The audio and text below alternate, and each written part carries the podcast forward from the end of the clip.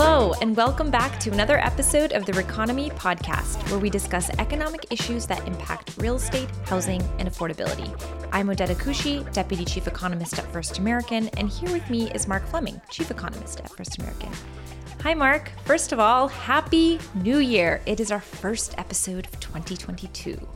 Hi, Odeta. Happy New Year to you too. And hopefully it's just 2022 and not 2022. Get it?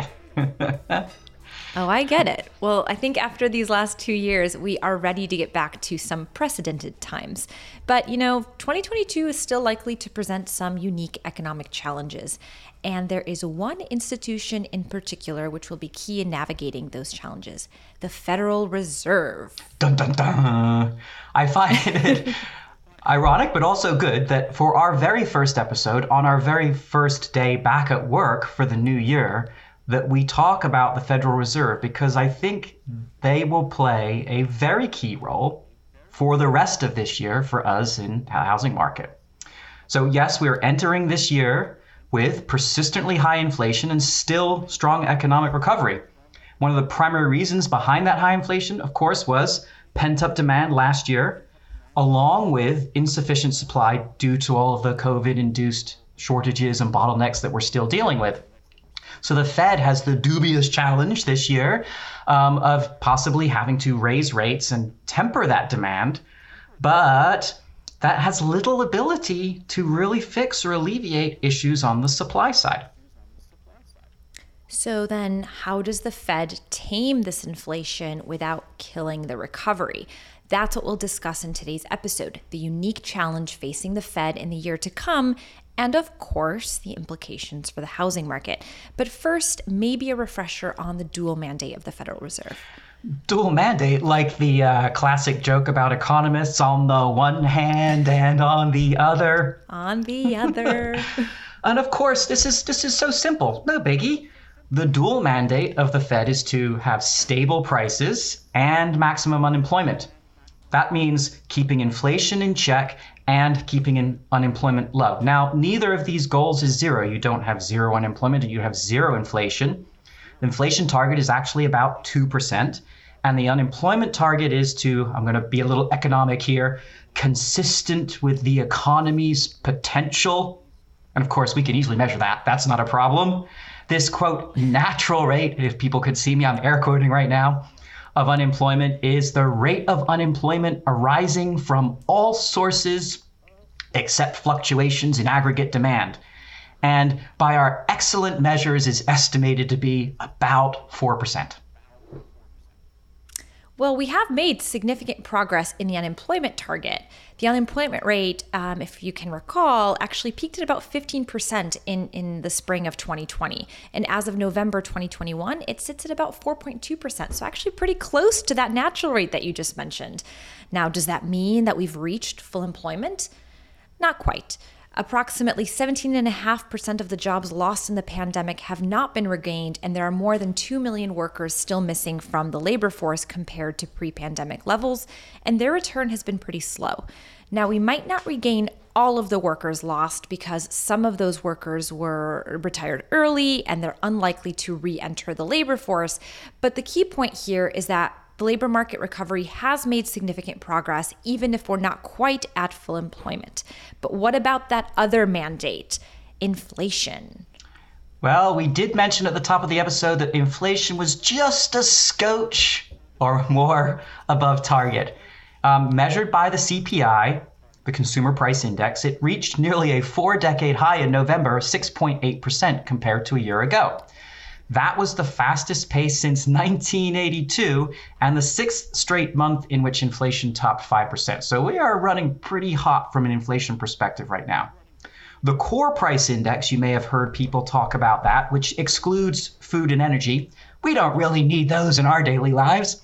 Climbed about 4.9% in November compared to a year earlier. That's the highest rate since 1991. So, by these measures, yes, we are well above our inflation target. Well, and you know, the Fed actually prefers another measure of inflation just to make it a little bit more confusing for everyone the personal consumption index. One of the primary differences between the PCE and the CPI is that the PCE actually takes into account consumer substitution. So the expenditure weights in the PCE can change as people substitute away from some goods and services toward others. So, for example, the price of bread goes up and people buy less bread, the PCE takes into account that change. Now, that PCE PCE measure actually jumped nearly 6% in November, the highest since 1982.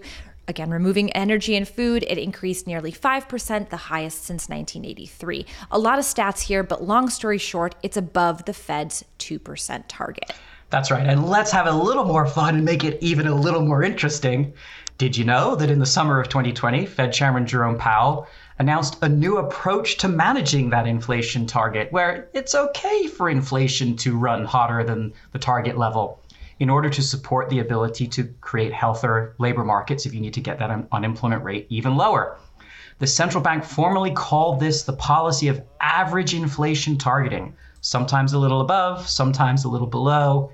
I feel a nursery rhyme coming at some point in this podcast. Um, that means that it would allow inflation to run moderately, as they say, above the Fed's 2% target goal for some time. Basically, the situation that we're in now, following periods when it has run below the objective. And it's true that we have had inflation persistently below the 2% level for a number of years. This allows longer periods for the Fed to have accommodative monetary policy to help that labor market, the other hand, dual mandate, to be improved before they have to tighten their monetary policy, even with inflation running above where it is. And that's really the situation we're in today at the beginning of this year. Right, but some things have changed, mostly in, in language, right? Because when inflation did begin to creep up during this recovery, the Fed maintained that it was due to transitory factors a sudden influx of demand against a limited supply caused by these supply chain disruptions, which would clear up. They have since moved away from that language. The Federal Reserve, as we know, is data dependent and will change course when data emerges that indicates the economic situation is changing. As more data started coming in that employers' spending on wages and benefits was also riding alongside the basket of goods, the Fed was concerned that inflationary pressures could be broader and longer lasting than initially expected, and that made them kind of move away from that transitory language. The Fed's policy committee then announced that it would speed up the end of the central bank's bond buying program and was likely to raise interest rates sooner than had been envisioned. But I mean, are there some risks here? We touched on it earlier in the episode. Could the Fed cool the economy too quickly and maybe cause a recession? Well, I certainly don't envy the members of the Federal Reserve that have to make these decisions because it is certainly very tricky. Does the Fed need to provide stimulus to an economy where the consumer demand is already strong? We see that. Asset prices are high, house prices continue to reach record levels. That demand is definitely there, and this, that strength could be cooled. But the major challenges in the economy seem to be more on the supply side, which, as we mentioned, is somewhere that the Fed has a lot less influence. But what the Fed can do is taper or raise interest rates raising the cost of money, theoretically at least, that would temper demand relative to that constrained supply. But the real question and the hardest one here is by how much? Well, we do love our history, so I guess I'll ask are there any historical examples of the actions of the Federal Reserve actually prompting a recession? You should take note when I make this statement. Of course, this time is definitely unique. I feel like I got my one hand out here right now. But yes, there is an example, different circumstances potentially, but an example where the Fed was actually trying to tame double digit inflation in the late 1970s and early 1980s by raising rates. The mortgage rate back then was at 18.1%. Inflation was running even hotter than it is now. And under Federal Reserve Chairman Paul Volcker, they really took a concerted effort and skyrocketed interest rates to nearly 20% to get inflation under control. It did eventually come down, but the side effect was a double dip recession between 1981 and 1984. And this time it's different, as you said. That's not to say that we will experience the same thing this time around. It's certainly possible for the Fed to lead the economy to kind of a Goldilocks level, if you will, a steady. There it is. There's the nursery rhyme. There, there's the nursery rhyme, comes full circle.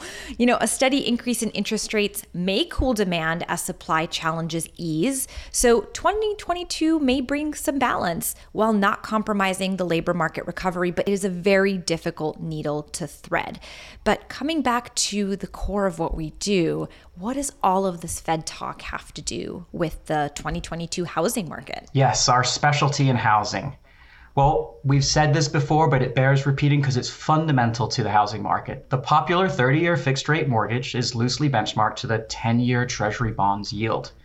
When global investors sense increased uncertainty, we can clearly see that that's happened in the last couple of years. There is a flight to safety in US Treasury bonds, particularly longer bonds like the 10 year Treasury. That causes their price to go up and their yield to go down, driving interest rates down and mortgage rates down. We've seen that in the last couple of years in our own industry space in housing. But of course, the opposite of that is also true when the economy is improving and there's prolonged expectations of higher inflation, bond buying slows down, that drives down the price of bonds and increased yields. And so this environment, in theory, should cause interest rates to likely rise. We've seen that a little bit at the end of last year, and all expectations are that we can see increasing interest rates this year. Nobody's suggesting buy a lot more, but certainly buy more nonetheless. Well, I should mention that the housing market is so hot that an increase in mortgage rates may not be such a bad thing in the near term. That's right. On the one hand, the supply of housing is short, and on the other hand, pent up demand is high, much like the economy at large. Did you see what I did there? You know, I can kind of see why former President Harry Truman once famously said, Can you give me a one handed economist, please? in all seriousness, that's that's a good parallel. The housing market and the macroeconomy have this in common. Demand continues to outpace supply, putting upward pressure on prices. But for now, I think I'll take my housing market lukewarm, please. Well, that's it for this episode. You know, the Fed clearly faces a very unique challenge in 2022 how to tame inflation without halting the recovery. And the housing market is entering 2022 with double digit house price growth, strong underlying demand, and near record low supply.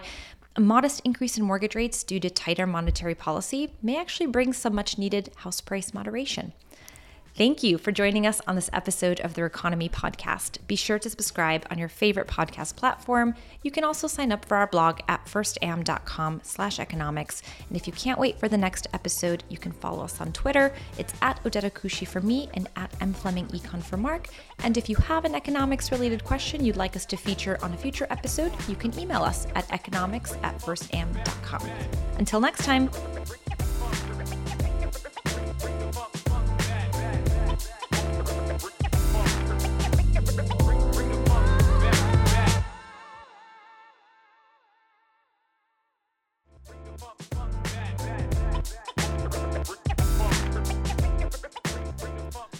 We hope you enjoyed this episode of the Reconomy podcast from First American. For even more economic content, visit firstam.com slash economics. This episode is copyright 2022 by First American Financial Corporation. All rights reserved.